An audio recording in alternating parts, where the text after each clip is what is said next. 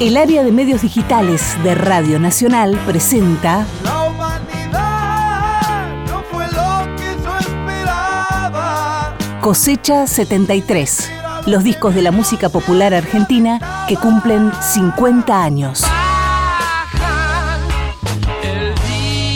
1973 fue el año de las primeras elecciones libres, sin proscripciones, después de 18 años. Terminaba la dictadura de la NUCE y la juventud se revelaba como sujeto político. Tantas veces me borraron, tantas desaparecí. La mitad de la población argentina tenía menos de 30 años.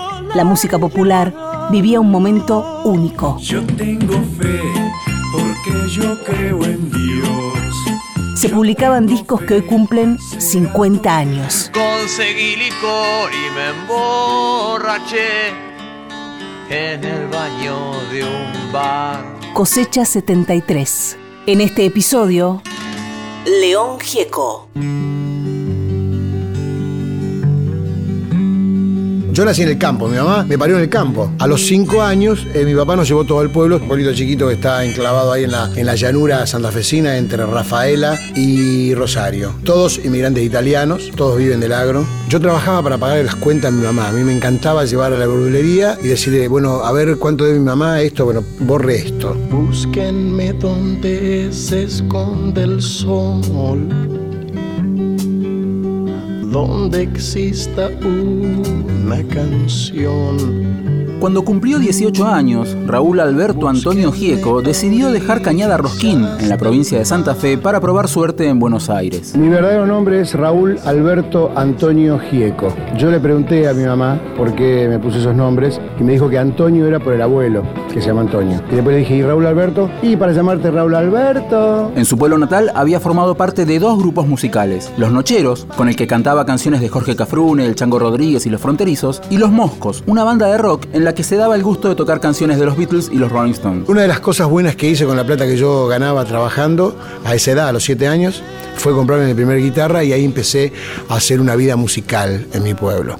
Cantaba en una noche de carnavales, yo la conocí, bailando un taquirari, me dijo que sí, del Chango Rodríguez, en el escenario de mi escuela primaria. Y a partir de ahí, a los 11 años, se formó un grupo de música folclórica, donde tocábamos los trovadores del norte, los fronterizos, los chalchaleros, y a los 12 armamos un grupo de rock. Yo era solista, tenía un grupo de música folclórica y un grupo de rock. Con algo se me tenía que dar. Y no veíamos la contradicción, nosotros nos, nos compenetrábamos tocando los fronterizos y los chalchaleros, y después nos tocando Spencer Davis Group, los Who, Beatles o Rolling Stone. Hasta que tenemos 15 años que aparece la magia que es el rock argentino, con la balsa, con Lito Nevia, y ahí, ahí variamos todo el repertorio y empezamos a tocar rock en castellano. Fue en una fecha de los Moscos que obtuvo el sobrenombre que usaría para siempre. Al intentar conectar los equipos a una batería de auto, Raúl confundió los cables y dejó sin luz a todo el pueblo. Cuando yo tenía 11 años tocaba en el grupo Los Moscos, estuve arreglando unos equipos, en especial el enchufe, y uní los cables bien pelados y después los separé bien. Así que cuando conectábamos el equipo saltaba más o menos la luz del gobernador de la provincia de Santa Fe. Entonces como saltó varias veces la luz del pueblo, los chicos descubrieron de que era yo el culpable, así que decidieron no hacerme nada, solamente ponerme un apodo de León, el rey de los animales. Pero Buenos Aires era el lugar en el que había que estar si uno quería convertirse en una estrella de la canción. Cuando yo ya eh, eh, tocaba en el grupo folclórico, tocaba en el grupo de rock y era solista y que soy seguía cantando, siempre tenía éxito, la gente le gustaba como yo cantaba, siempre la gente me felicitaba, eso estaba bien. Pero yo tenía que pensar algo para Buenos Aires. Y dije, bueno, a mí me gustaría irme a Buenos Aires, grabar un disco, hacerme famoso, ganar plata y venir al pueblo otra vez a comprarme una verdulería. Esa era la expectativa que yo tenía. Yo soy un tipo súper agradecido de todo lo que me pasó porque mis expectativas eran esas nada más. Entonces, cuando la realidad supera ampliamente las expectativas como me pasó a mí, tenés que vivir agradeciendo todo lo que te pasó. En 1969, siguiendo el consejo de su padre, León se instaló en una pensión a pocos metros de la Plaza de Mayo. Andando por la Avenida Santa Fe, yo estaba acá en, en- en Buenos Aires hacía un mes, empecé a conocer de a poco la ciudad. Primero fui al obelisco, después ya a la Avenida Santa Fe, y me di cuenta que en la Avenida Santa Fe y Talcahuano había, dice, grábese su disco. Y yo entré y de cuánto vale grabar un disco. Un simple y eh, sale, yo le podía hacerlo. Y grabé un tema mío, que era un desastre, y un tema de los VGs del otro lado. En un momento que me agarró mucha depresión, dije, bueno, esto de cantar tiene que ser más fácil, así que voy a buscar las direcciones de las compañías grabadoras. Eh, había dos o tres, estaba la RCA, la Odeon y la CBS. Yo elegí la Odeon porque ahí, ahí grababa eh, los Beatles, los Rolling Stones y Gardel. Entonces le, pido la, las guías telefónicas al señor de la pensión y yo miro y hago o A, o B, o D, o Deón, y anoto la, la dirección enseguida, Rivadavia como al 7000 y pico. Entonces me tomo el, el 80 y no sé cuánto, paro en Plaza Flores y digo, no, desde la DB enfrente. Entonces me cruzo y veo Pizzería Odeón. Los estudios deben estar arriba, dije yo. Entonces doy la vuelta así por una de las calles le- laterales y había una alfombra roja. Subo y dice Villares Odeón. Y me pide una, una porción de pizza con una cerveza. Y le pregunto y le digo al mozo, escúcheme, ¿esta pizzería tiene algo que ver con los Beatles? Y el tipo medio se separó así como diciendo, este tipo está loco. No, no porque yo te, te digo, flaco, mirá, el tipo era mucho más del interior que yo, pero se hacía ya el canchero, ¿no? Entonces le digo, no, escúchame, yo lo que pasa es que estoy buscando una disquería que se llama Odeón, porque tengo que grabar, ¿viste? Y me dice, no, flaco, pero esto es una pizzería, no es una disquería. Hay muchas cosas que se llaman Odeón acá, hay teatros, hay calles, ya me mentía el tipo. Así que fue mi primer gran frustración, era después de tomarme la pizza y la cerveza, y al llegar a la pensión totalmente frustrado. En 1973, León Gico trabajaba en Entel, la empresa estatal de telefonía. Su destreza a la hora de tipear Telex, un viejo sistema para enviar escritos, algo así como el abuelo del correo electrónico, lo hizo muy popular entre los usuarios de ese servicio. Uno de sus clientes habituales era Héctor Cámpora, quien siempre pedía ser atendido por el muchacho rubio, de pelo largo, que tipeaba rápido y preciso los mensajes que debía recibir el general Perón en sus últimos días de su exilio en Puerta de Hierro. Es en esos días que León conoce a alguien que sería fundamental en su carrera, Gustavo Santolaya. Yo escuchaba radio y en Modar de la Noche o algún programa de esos muy famosos estaban los arcoíris haciendo un reportaje y yo los escuchaba y en un momento dicen que aparte de que ellos son conocidos y que componen canciones, cada uno tiene un lugar para enseñar, digamos. Entonces, Guillermo Barrampé enseñaba bajo, Ara Tocaltirán enseñaba saxo, Drupi Llanelo enseñaba batería y Gustavo Santolaya enseñaba guitarra y a cantar. Yo dije, esta es mi oportunidad, me anoté con Gustavo Santolaya. Fui a Venezuela en 1400 y me anoté. En un momento estoy esperando así y se abre la puerta y aparece Gustavo, con una sonrisa increíble realmente. Yo tengo la sensación de esa sonrisa. Es como una sonrisa que era ya conocida. Era como un primo que no nos conocíamos. Y de ahí, por ejemplo, me hizo pasar y me dice, bueno, mira, mi forma de enseñar es tocar canciones folk, escuchar a Bob Dylan, escuchar a John Baez, escuchar a Crosby, Stills, Nash Young. Qué bueno, le digo, la verdad que es una buena forma de, de estudiar. Y bueno, y le mostré las primeras canciones que hice, ¿no? Que es el, el País de la Libertad, Todos los Caballos Blancos, Hombres de Hierro. Y ya eran como seis o siete canciones. Me dice Gustavo, bueno, mira, te voy a decir una cosa, yo no solamente compongo y, me gusta cantar en arcoíris, sino, sino, sino yo, yo también quiero producir.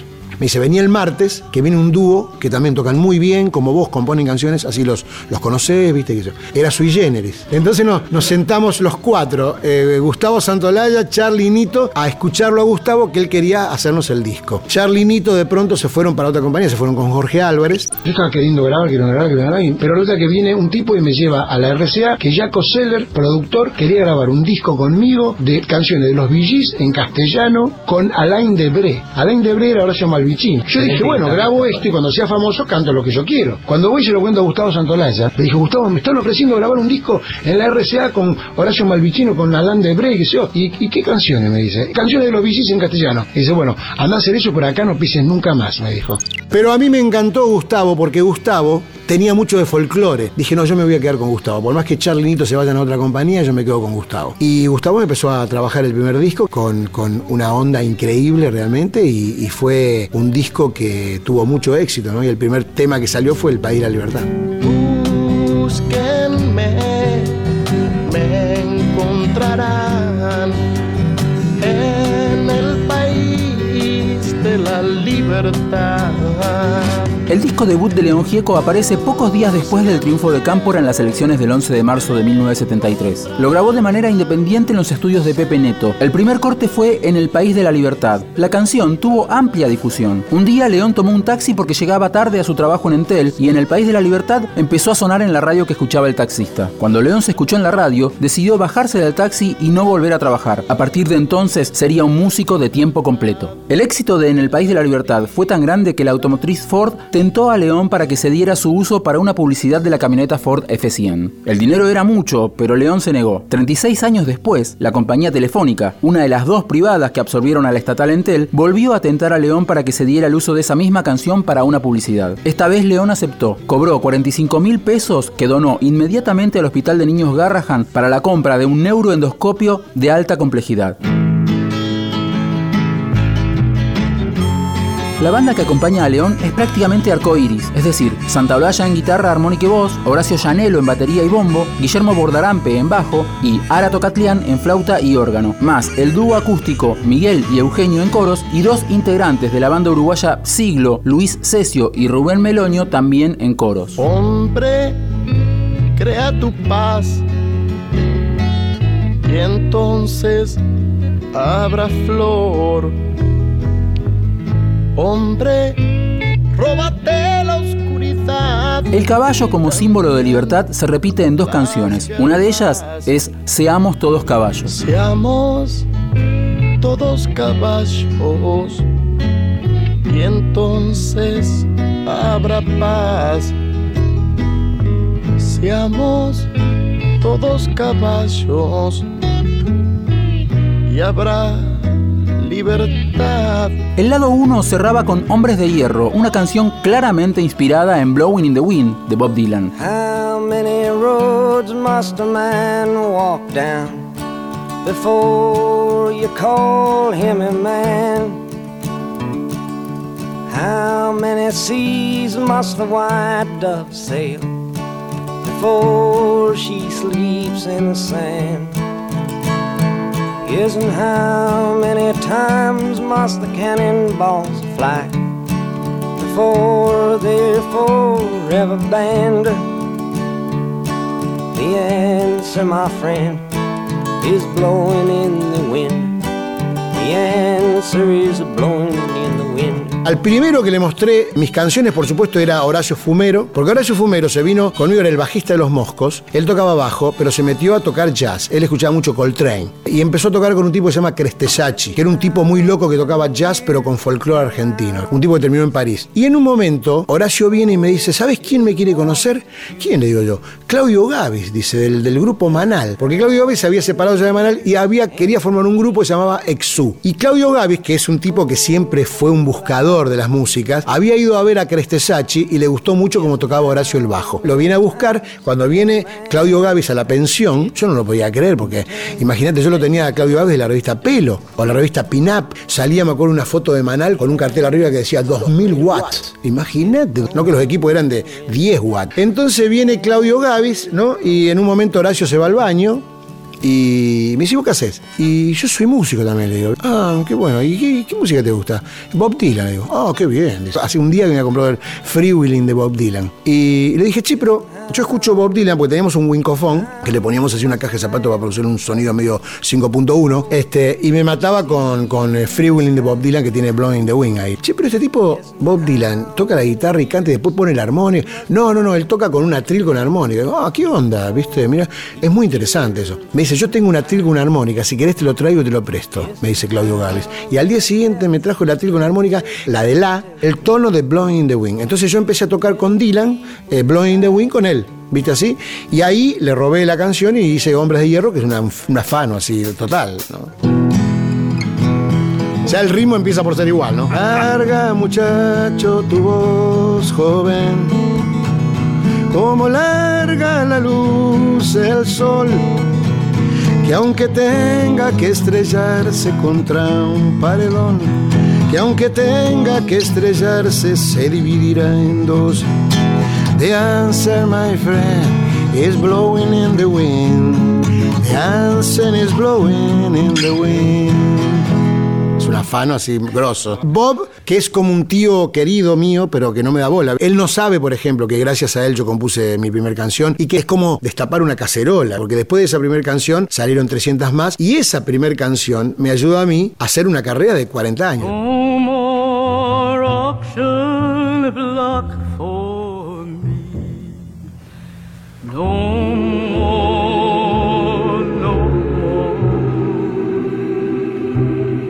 Blowing in the Wind, a su vez, está inspirada en No More Action Block for Me, una canción de los esclavos norteamericanos. Es decir, León, casi sin saberlo, se sumaba a una larga tradición de la música folk, la de tomar una canción tradicional y adaptarla o escribirle una nueva letra y modificarla para crear una obra nueva.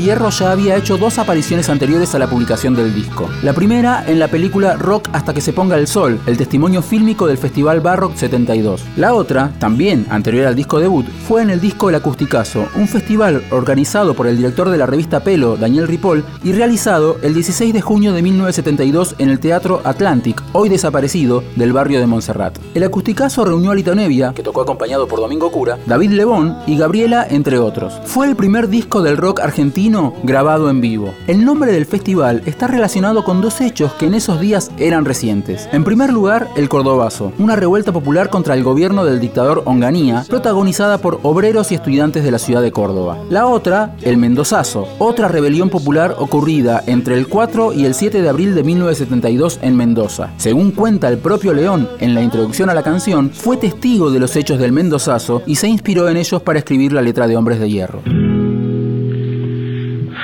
Bueno, espero estén todos muy bien. El primer tema que les voy a cantar es uno que se llama Hombres de Hierros y Hombres de Piel. Eh, lo compuse, no pude evitarlo porque hace más o menos dos meses me encontraba en Mendoza, de casualidad, y de pronto vi caer a la gente. Y caía la gente, pero no porque tenía alguna enfermedad o por algo. Caía porque realmente estaba muerta si te hubiese pasado un pariente tuyo no te hubiese reído así. Eh, en realidad la gente caía porque estaba muerta y todos sabemos quiénes mataban a esa gente. Y entonces surgió este tema que se llama Hombres de, de Hierro y Hombres de Piel. Larga muchacho tu voz joven, como larga la luz el sol, aunque tenga que estrellarse contra un paredón, que aunque tenga que estrellarse se dividirá en dos. La represión por parte de la policía de Mendoza dejó el saldo de tres muertos, el canillita Ramón Quiroga, la comerciante Susana Gil de Aragón y el estudiante Luis Mallea.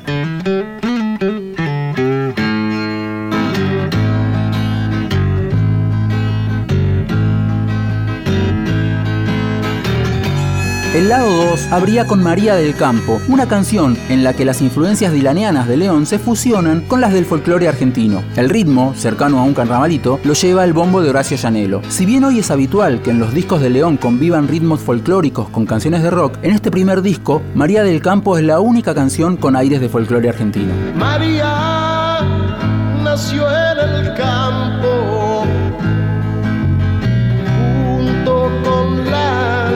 libertad.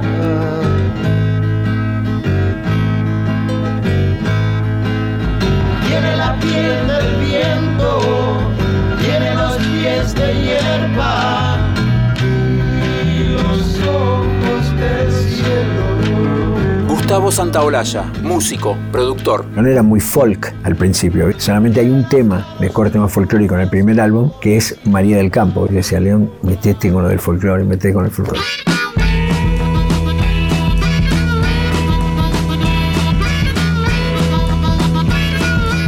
Todos los caballos blancos vuelve a la imagen del caballo como símbolo de libertad. Es una canción bien folk, a la Dylan.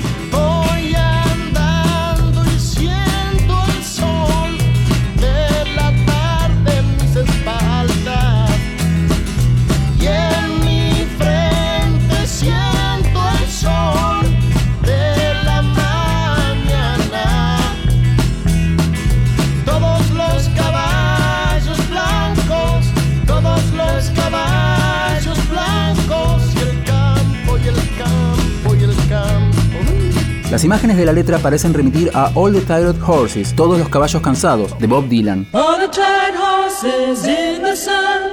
How am I supposed to get any riding done? Mm.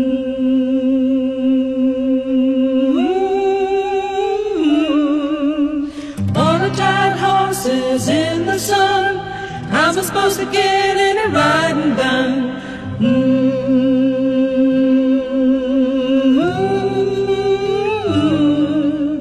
Esta canción también sirvió de inspiración a la hora de bautizar a la banda de acompañamiento con la que León presentó este primer disco y también para dar nombre al segundo disco publicado al año siguiente, León Gieco y su banda de caballos cansados.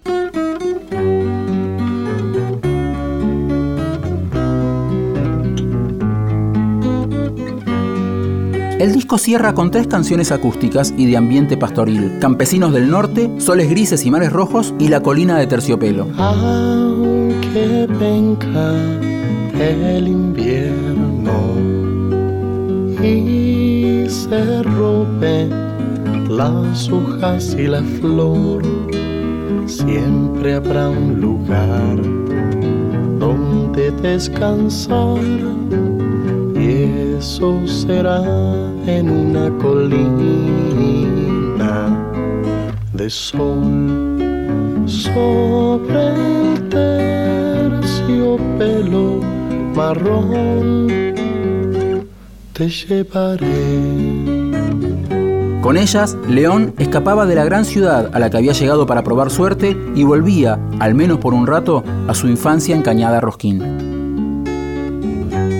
Texto e informe Leo Acevedo. Producción Leo Acevedo y Fran Aquino. Edición Ignacio Guglielmi. Una producción del área de medios digitales de Radio Nacional para Nacional Podcasts. Aunque vendan flores de papel sin perfumes ni color, siempre habrá un lugar donde descansar y eso será en una colina de sol sobre el terciopelo marrón te llevaré. La,